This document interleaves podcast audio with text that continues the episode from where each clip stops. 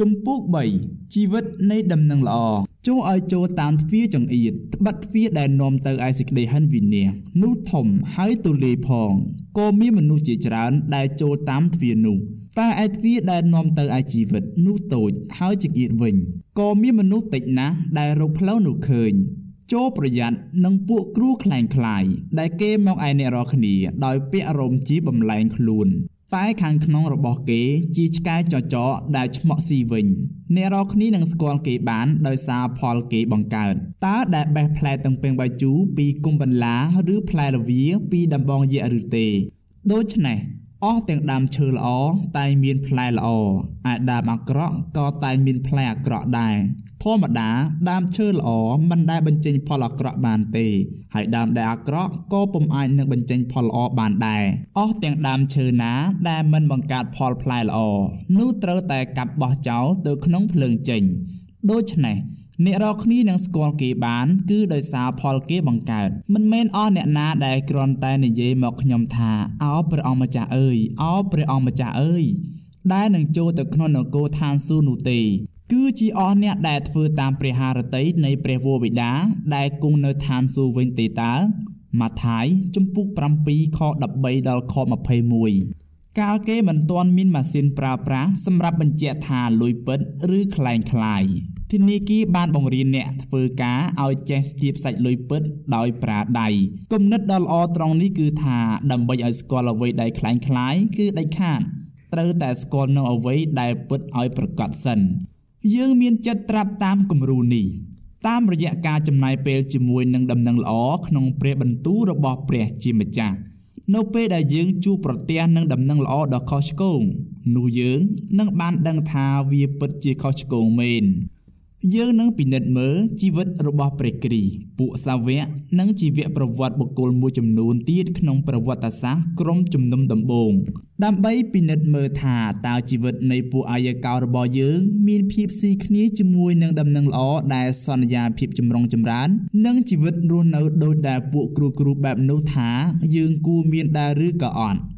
ការធ្វើបែបនេះនឹងជួយយើងក្នុងការត្រៀមខ្លួនដោយមានចំណេះដឹងយ៉ាងច្បាស់ ដើម្បីឲ្យស្គាល់ក្លិននៃដំណឹងល្អដ៏ខុសឆ្គងនិងផ្លូវដ៏ខុសឆ្គងរបស់គ្រូគ្រូទាំងនេះបានរបៀបរស់នៅរបស់គ្រូគ្រូដែលអធិប្បាយដំណឹងល្អដែលសន្យាភាពចម្រុងចម្រើន គឺពោពេញទៅដោយភាពសបោទ្រព្យធននិងភាពខ្ជិះខ្ជាយប្រាក់ហួសប្រមាណ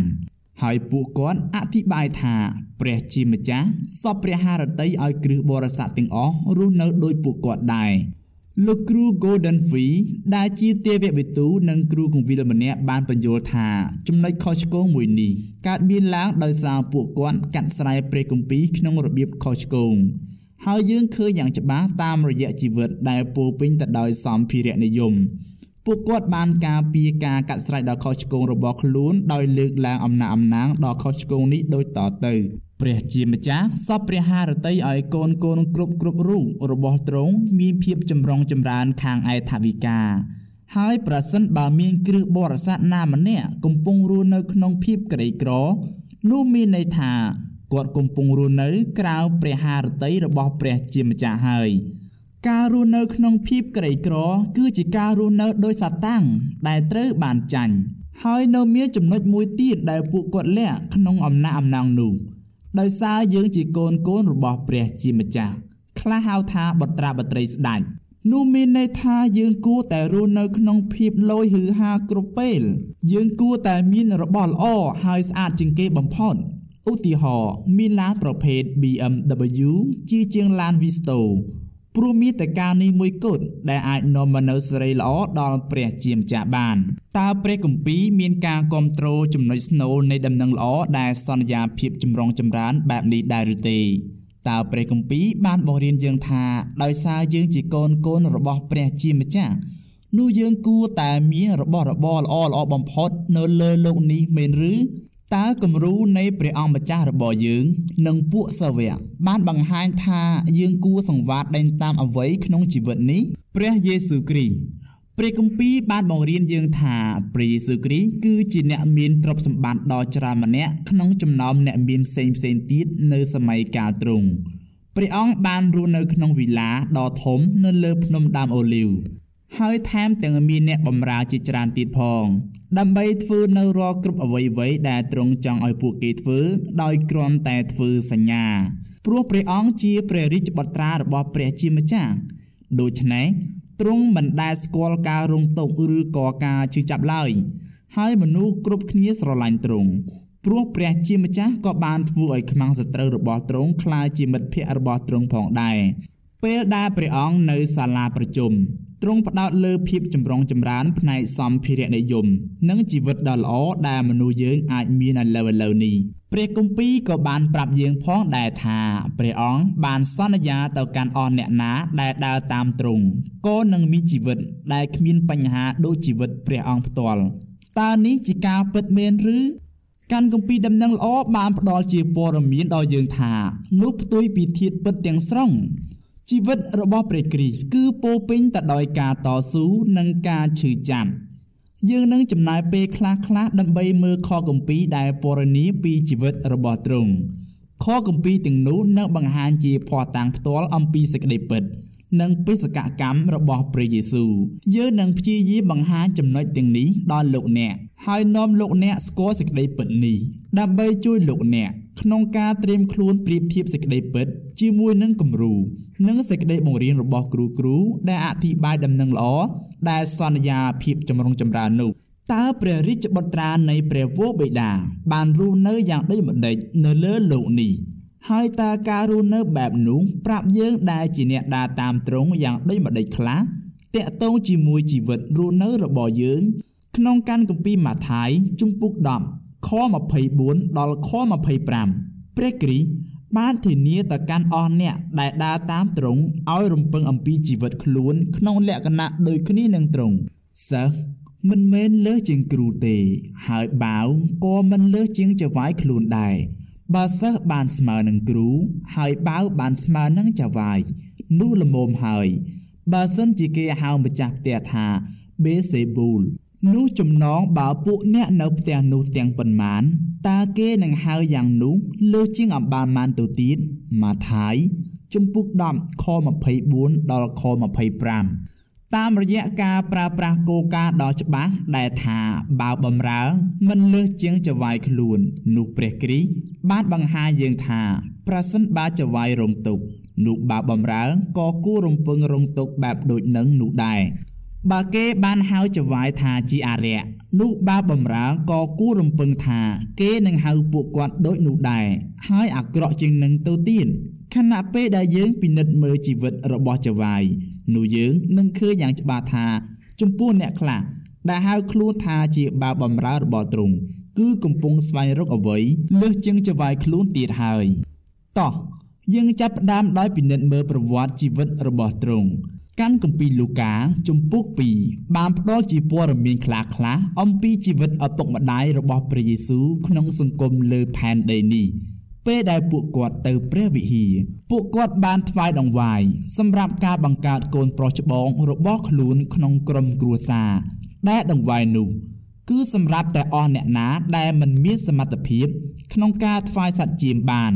លុះដល់កំណត់ការត្រូវញែកចេញជាបរិសុទ្ធតាមក្រឹតវិន័យរបស់លោកម៉ូសេនោះក៏នាំយកព្រះឱរ៉ោះទៅឯក្រុងយេរូសាឡឹមដើម្បីថ្វាយដល់ព្រះអង្គម្ចាស់ហើយនឹងថ្វាយញញបូជា តាមសេចក្តីដែលបានកត់ទុកក្នុងក្រឹតវិន័យរបស់ព្រះអង្គម្ចាស់គឺថាលើលោកមួយគូឬព្រៀបចំទើលូកាជំពូក2ខ22និងខ24 ដោយសារនាងម៉ារីនិងលោកយូសែបមិនមានសមត្ថភាពក្នុងការទិញសត្វជាមសម្រាប់ញ៉ាញ់បូជាដ៏សំខាន់មួយនេះដូច្នេះយើងអាចសន្មត់យ៉ាងជាក់លាក់ថាពួកគាត់ក៏មិនមានសមត្ថភាពក្នុងការទិញរបស់របរជាច្រើន សម្រាប់ព្រះយេស៊ូវពេលទ្រង់កំពុងធំពេញវ័យដែរព្រះយេស៊ូវនេះក៏ជាព្រះយេស៊ូវដែលកើតក្នុងស្នូកសត្វដែលមានក្លិនស្អុយប្រសិនបើព្រះរាជបុត្រារបស់ព្រះជាម្ចាស់ អាចធំពេញវ័យបានដោយមិនចាំបាច់មានភាពហឺហាតើយើងមិនខុសទេឬអីបើយើងអធិប្បាយថាក្នុងនាមជាបុត្រាបុត្រីរបស់ព្រះជាម្ចាស់យើងត្រូវតែមានសេចក្តីរំពឹងដោយរស់នៅក្នុងភាពហឺហានៅលើលោកនេះបើបំរើមិនលើសពីចវាយរបស់ខ្លួនឡើយប៉ុន្តែប្រហែលនោះតកតងតែនឹងពេលដែលព្រះអង្គកំពុងធំធាត់ពេញវ័យទេដឹងមែនឬ ប្រហែលជាពេលព្រះអង្គធំឡើងទ្រង់បានចាក់ចេញពីជីវិតនៃភាពក្រីក្រនៃការរស់នៅជាមួយនឹងគ្រួសាររបស់ទ្រង់ហើយចេញទៅរស់នៅដោយមានភាពអសប្បាយនិងហ៊ឺហាតើព្រះយេស៊ូវបានបង្ហាញយើងថាទ្រង់ជាគំរូដើមនៃដំណើររឿងនៃការคลายជាអ្នកមានពីអ្នកក្រីក្រនិងដំណើររឿងនៃការចាប់ផ្ដើមពីបាតដៃទទេរហូតដល់ភាពចម្រុងចម្រើនផ្នែកសម្ភារៈនិយមមែនឬ កាន់គម្ពីរលូកាចំពុក9មិនគ្រប់គ្រងគំនិតនេះទេ ពេលដែលអាចារ្យម្នាក់នៅចំនួននោះស្ម័គ្រចិត្តចង់ក្លាយជាសិស្សរបស់ព្រះគ្រីស្ទទ្រង់បានបញ្ជាក់ពីលក្ខខណ្ឌដូចតទៅកញ្ជ្រោងមានរូងវាហើយសាប់ហើរលើអាកាសក៏មានសម្បុកដែរតែកូនមនុស្សគ្មានកន្លែងណានឹងកាយក្បាលទេលូកាជំពូក9ខ58ព្រះគ្រីស្ទ មិនបានរស់នៅក្នុងវិឡាលើភ្នំដោយដែលអ្នកខ្លះសពថ្ងៃនេះចង់គិតថាទ្រង់បានរស់នៅបែបនោះឡើយព្រះអង្គមានភាពស្កប់ស្កល់និងភាពតិចតួចដែលទ្រង់ត្រូវការសម្រាប់ទ្រង់ដោយដែលសាវករបស់ទ្រង់បានសរសេរពេលក្រោយមកថា តែបើមានអាហារទទួលទាន និងសម្លៀកបំពាក់នោះក៏ល្មមឲ្យយើងបានស្កប់ចិត្តហើយ 1ធីម៉ូថេជំពូក6ខ8ប្រសិនបើភាពក្រីក្រគ្រប់គ្រាន់ហើយសម្រាប់ចវាយតើឲ្យបើបំរើគួរទីមទាលើសពីនឹងទៀតដែលជាតម្រូវការរបស់ទ្រង់មែនឬ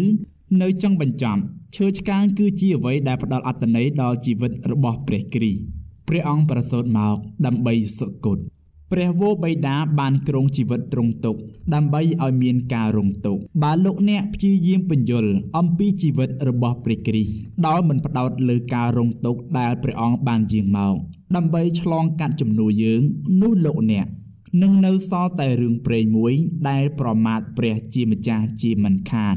ហោរ៉ាអេសាយបានលើកឡើងទំនាយអំពីព្រះមេស៊ីដែលបញ្ជាក់ឲ្យយើងឃើញយ៉ាងច្បាស់អំពីជីវិតរបស់ព្រះយេស៊ូវគ្រីស្ទក្នុងពាក្យពេចន៍ដូចតទៅនេះទ្រង់ត្រូវគេមើងងាយហើយត្រូវមនុស្សបោះបង់ចោលទ្រង់ជាមនុស្សទូទុក ហើយក៏ធ្លាប់ស្គាល់សេចក្តីឈឺចាប់ទ្រង់ត្រូវគេមើងងាយដូចជាអ្នកណាដែលមនុស្សកិច្ចចេញហើយយើងរាល់គ្នាមិនបានរាប់អានទ្រង់សោះ ទ្រង់បានទ្រាំទ្ររងអស់ទាំងសេចក្តីឈឺចាប់របស់យើង ហើយបានទទួលផ្ទុកអស់ទាំងសេចក្តីទុក្ខព្រួយរបស់យើងជាពិតប៉ុន្តែយើងរាល់គ្នាបានរាប់ទ្រង់ទុកជាអ្នកមានទោសវិញ គឺជាអ្នកដែលព្រះបានវាយជាអ្នកដែលរងទុក្ខតែទ្រង់ត្រូវរបួសដោយព្រោះអំពើរំលងរបស់យើងក៏ត្រូវវាយជាំដោយព្រោះអំពើទុច្ចរិតរបស់យើងទេឯការវាយផ្ចាល់ដែលនាំឲ្យយើងបានជាមេត្រីនោះបានធ្លាក់ទៅលើទ្រង់ ហើយយើងរាល់គ្នា បានប្រោសឲ្យជាដោយសារស្នាមរំពាត់លើអង្គទ្រង់អេសាយ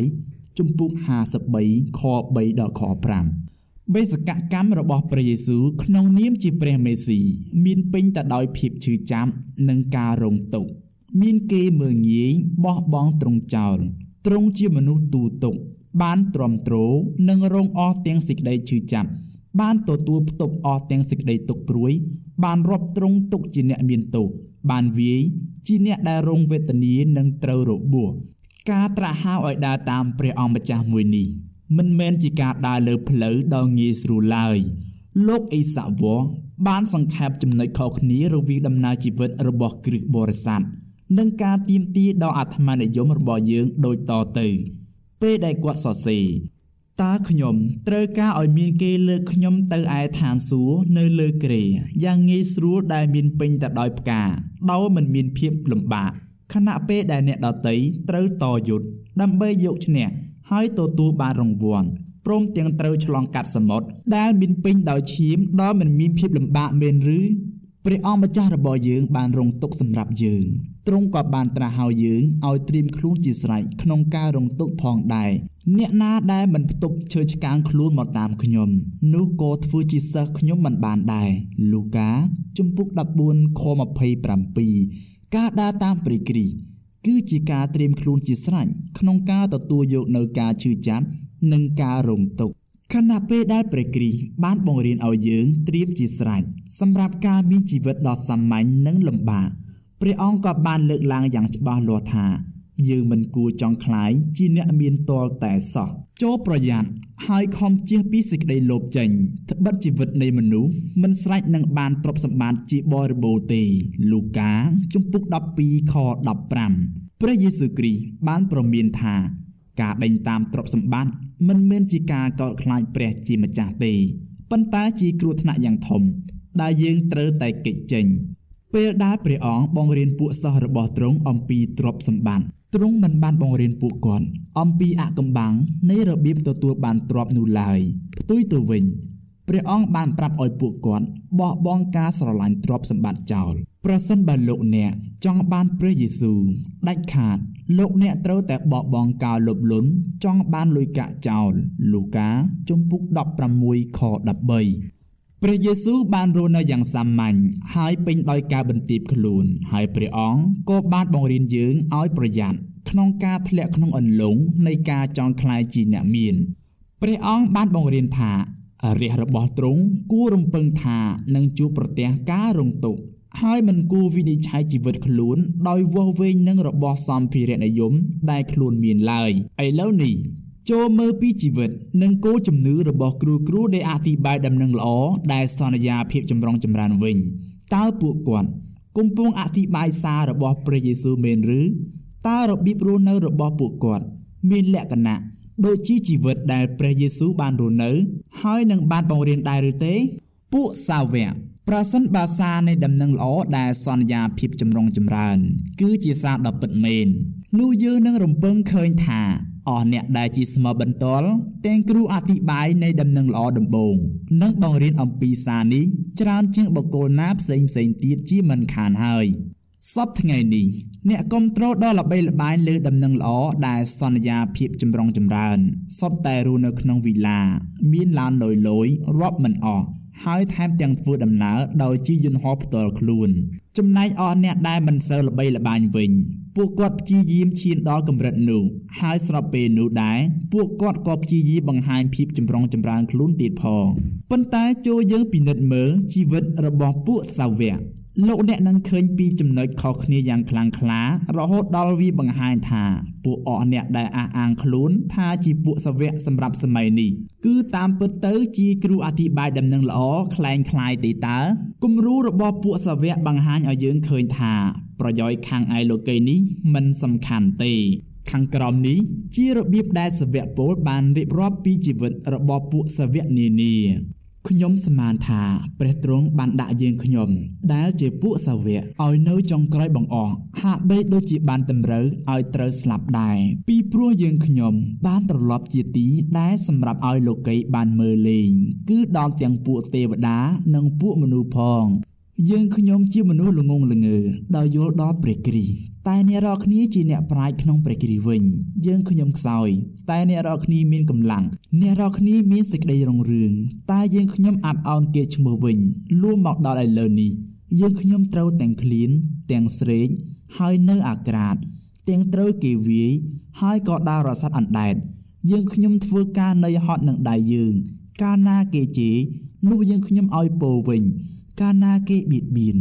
នោះយើងខ្ញុំត្រឹមត្រូវកាលណាគេប្រមាថនោះយើងខ្ញុំអង្វរដល់គេ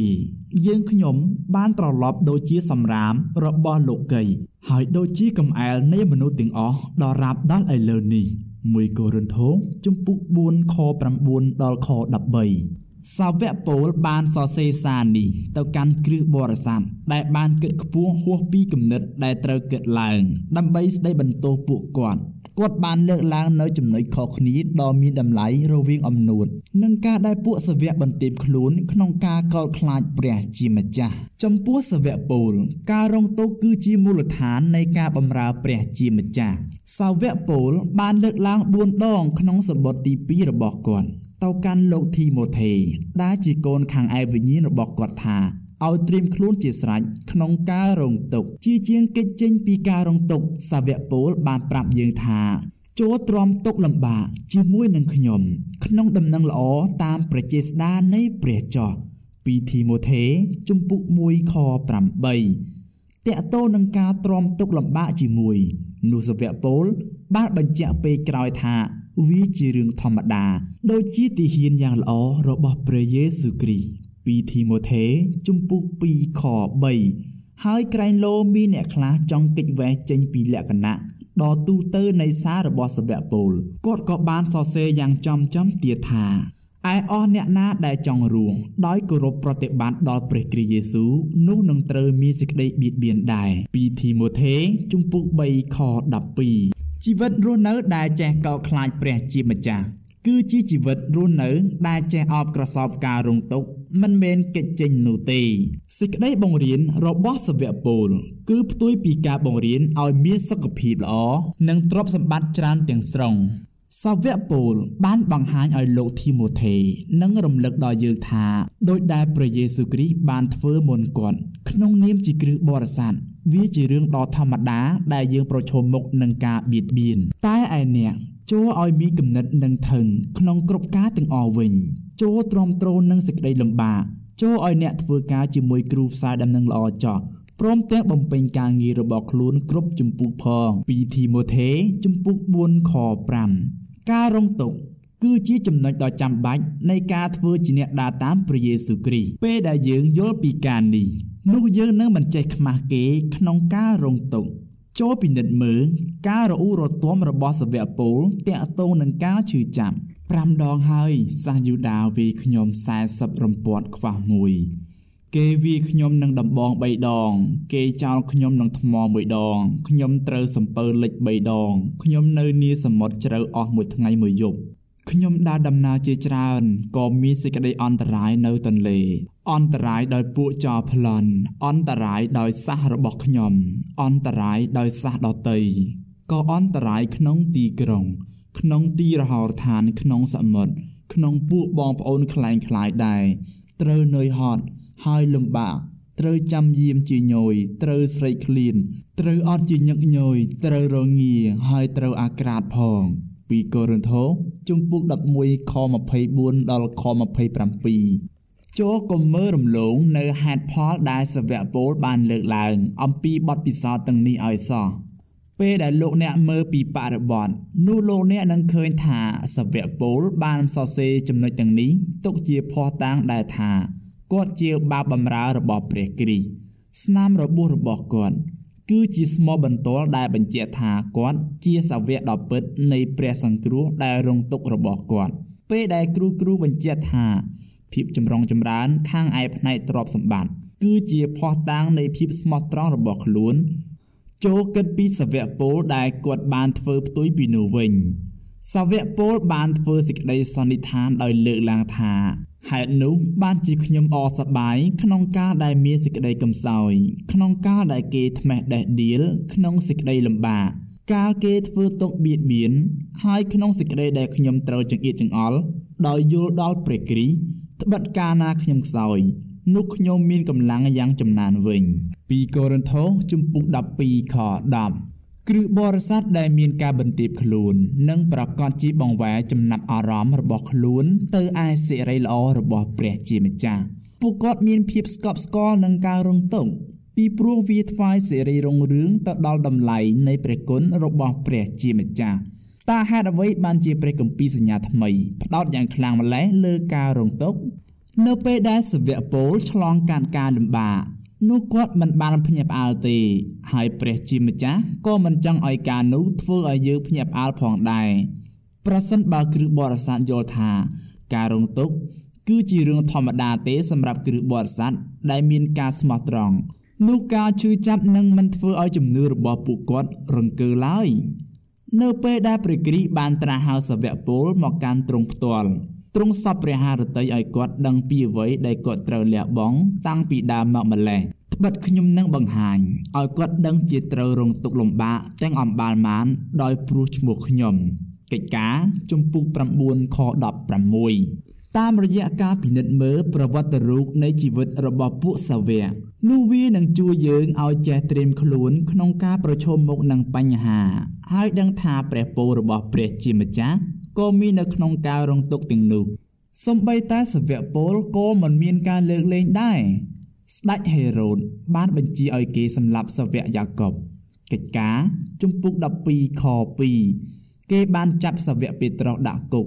កិច្ចការជំពូក12ខ3ហើយប្រវត្តិសាស្ត្រនៃក្រុមជំនុំបានលើកឡើងថា ក្រោយមកគេបានឆ្កាងគាត់នោះជាការស្លាប់ដ៏វេទនាដែលព្រះគ្រីស្ទបានត្រៀមទុកសម្រាប់គាត់ សូមមើលកាន់គម្ពីរយូហានជំពូក21ខ18ដល់ខ19គេបានវាយពួកសាវកព្រោះពួកគាត់អធិប្បាយកិច្ចការជំពូក5ខ40ដល់ខ41ហើយគេបានសម្លាប់លោកស្តេផានដោយចោលនឹងថ្មកិច្ចការជំពូក7ខ54ដល់ខ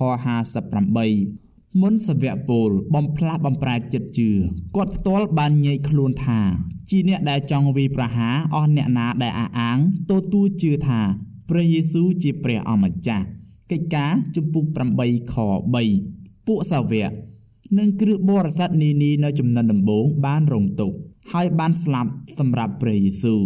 អំណាចអំណាងដែលព្រះគម្ពីរបានលើកឡើងអំពីពួកសាវក มันមានភាពស៊ីសង្វាក់គ្នានិងសេចក្តីបង្រៀននៃដំណឹងល្អដែលសន្យាភាពចម្រុងចម្រើននោះទេបើបំរើទាំងនេះរបស់ព្រះគ្រីស្ទមិនបានរស់នៅក្នុងភាពហឺហានៅលើផែនដីនេះឡើយហើយពួកគាត់ក៏មិនរំពឹងចង់ខ្លាយជាអ្នកមានដែរពួកគាត់បានដើរតាមព្រះគ្រីស្ទដោយដឹងថាការរកទុកនិងការឈឺចាប់គឺមិនមែនជាអ្វីដែលពួកគាត់នឹងទំនងជាប្រទះនោះឡើយ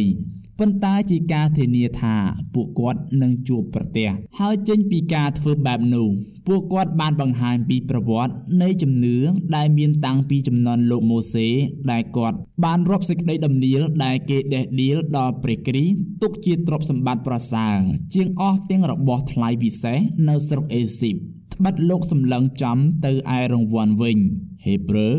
ចំពុក11ខ26នៅពេលដែលយើងរងទុក្ខក្នុងនិងសម្រាប់ព្រះគ្រីស្ទនោះវាគឺជាទ្រព្យសម្បត្តិដែលល្អប្រសើរជាងភាពចម្រុងចម្រើន ដែលយើងអាចមាននៅលើលោកនេះទៅទៀតក្រុមជំនុំដែលទទួលការបៀតបៀន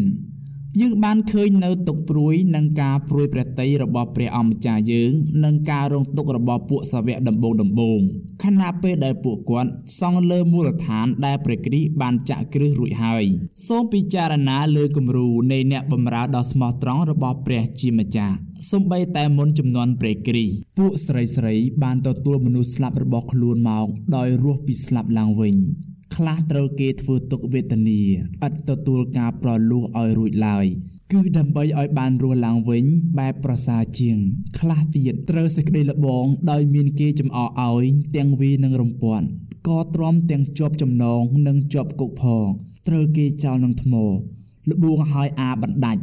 ក៏ត្រូវស្លាប់នឹងដាវត្រូវដើររវីរវាម ទាំងស្លៀកស្បែកជាមនិងស្បែកពោពេ ត្រូវកំសត់ទូរគុត ត្រូវគេសង្កត់សង្កិនហើយធ្វើបាបក៏ដារស័ព្ទព្រាត់នៅក្នុងទីរហោឋាន ហើយនៅទីភ្នំ ទាំងនៅក្នុងរអាង ហើយនឹងរួមក្នុងដី លោកីមិនគួរនឹងពួកអ្នកទាំងនោះទេហេព្រើរជំពូក11ខ35ដល់38 ប៉ុន្តែតើការរងទុក្ខបែបនេះបានកើតឡើងត្រឹមតែនៅអតីតកាលហើយមិនមាននៅសពថ្ងៃមែនឬតើការទាំងនោះបានកើតឡើង ដើម្បីឲ្យអ្នកសម័យក្រោយៗអាចមានភាពស្រណុកសុខស្រួលមែនឬតើភាពហឺហានិងភាពងាយស្រួលជាចំណុចបង្ហាញពីពន្ធកិច្ចនិងព្រះវត្តមានរបស់ព្រះជាម្ចាស់មែនឬប្រវត្តិសាស្ត្រក្រុមជំនុំឆ្លើយសំណួរទាំងនោះយ៉ាងច្បាស់លាស់ការរងទុក្ខ គឺជាចំណុចសម្គាល់នៃការរៀលដាលដំណឹងល្អនិងការបន្សុទ្ធគ្រឹះបរិស័ទក្នុងវគ្គនេះយើងនឹងចំណាយពេលខ្លះៗដើម្បីពិនិត្យមើលគំរូអ្នកជឿមួយចំនួនពីប្រវត្តិសាស្ត្រក្រុមជំនុំដែលបានបង្ហាញពីព្រះវត្តមានរបស់ព្រះជាម្ចាស់ក្នុងការរងទុក្ខរបស់រាទ្រង់ដោយសារជំនឿរបស់ពួកគេ មានប្រភពធនធានជាច្រើនដែលផ្ដល់ព័ត៌មានអំពីគ្រឹះបរិស័ទ ដែលទទួលបានការបៀតបៀនទាំងពីអតីតកាលនិងបច្ចុប្បន្នកាល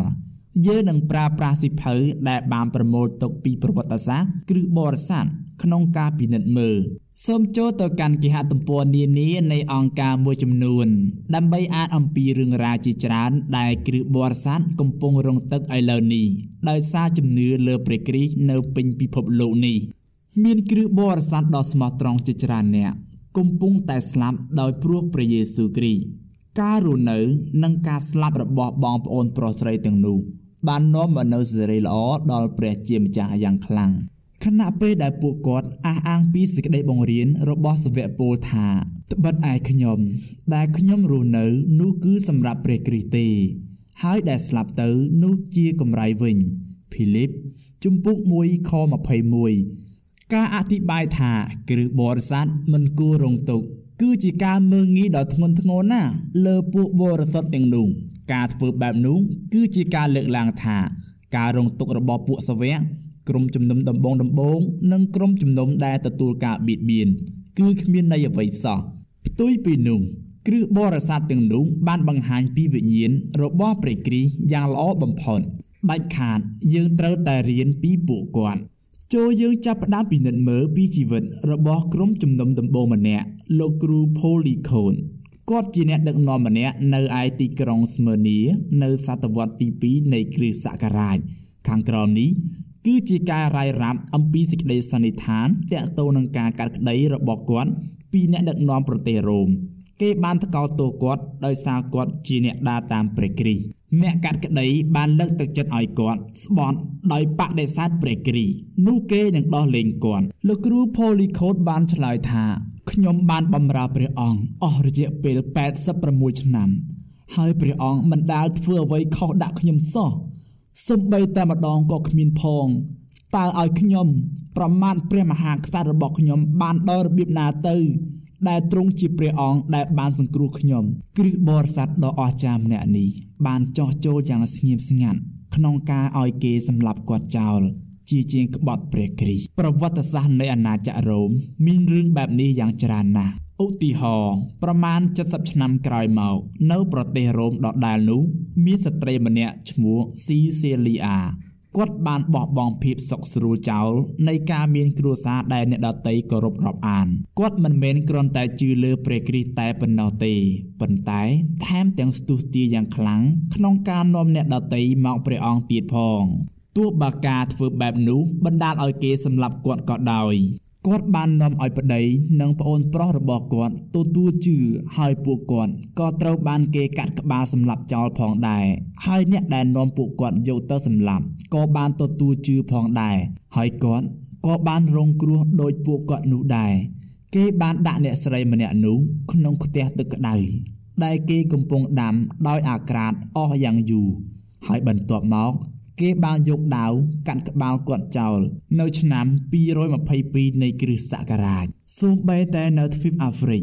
ក៏មានគ្រឹះបរិស័ទដ៏ស្មោះត្រង់ដែលបានរងគ្រោះយ៉ាងសាហាវសាហាវដែរលោកគ្រូសាតូនីណូដែលជាគ្រូកងវិលនៅស្រុកអែលប៊ីធីណា នៅប្រទេសអាហ្វ្រិកបន្ទាប់ពីពេលដែលគេបានធ្វើបាបគាត់គេក៏បានបោះគាត់ចូលគុកទុកឲ្យស្លាប់ព្រោះដាច់បាយ ក្រោយមកបន្ទាប់ពីគេបានធ្វើបាបកូនកូនទាំង4របស់គាត់គេក៏បានសម្លាប់ពួកគាត់ដោយគេបានសម្លាប់ឪពុកផងដែរ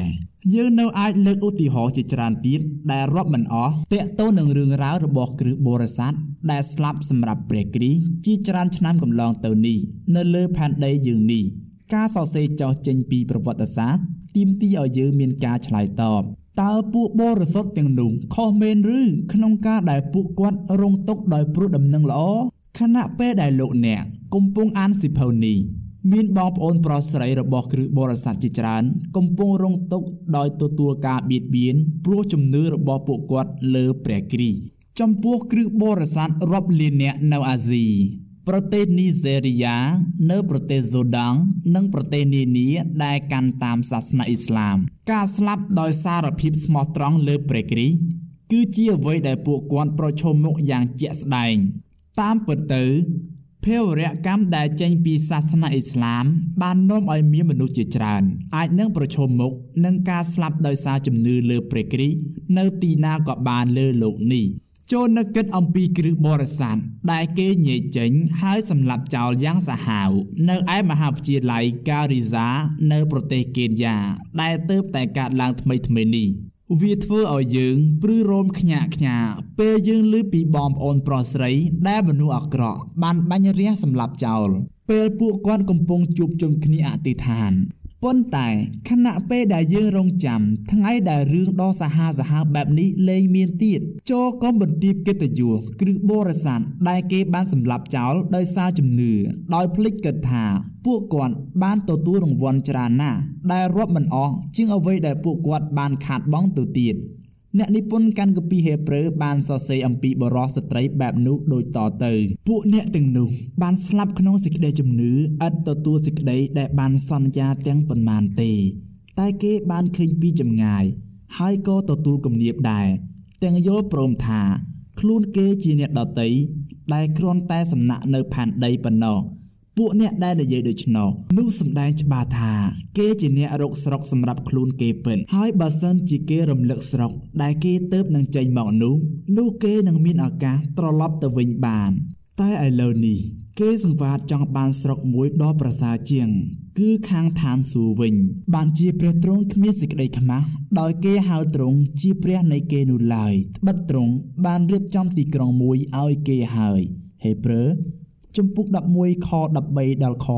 16តើសេចក្តីបង្រៀនបែបយ៉ាងម៉េចអាចនឹងត្រៀមមនុស្សធម្មតាឲ្យអាចឈោមមាំបែបនោះបាន ហើយឈានដល់ទីបញ្ចប់ដូចនោះបានទៅណ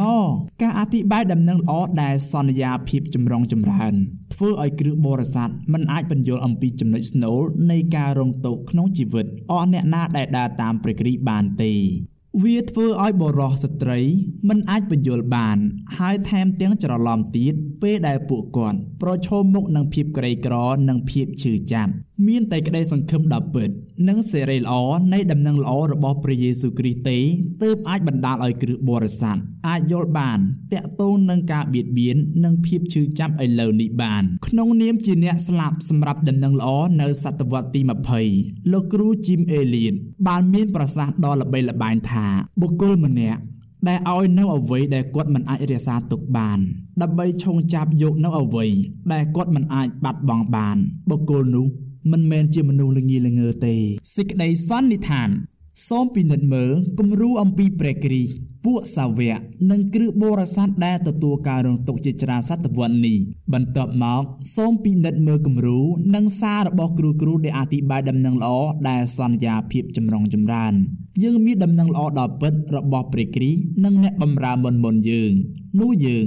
នឹងអាចស្គាល់ហើយបដិសេធដំណឹងល្អដ៏ខុសឆ្គងនេះដែលគ្មានតម្លៃតាក់ទងនឹងសុខភាព និងទ្រព្យសម្បត្តិនេះបានជាមិនខាន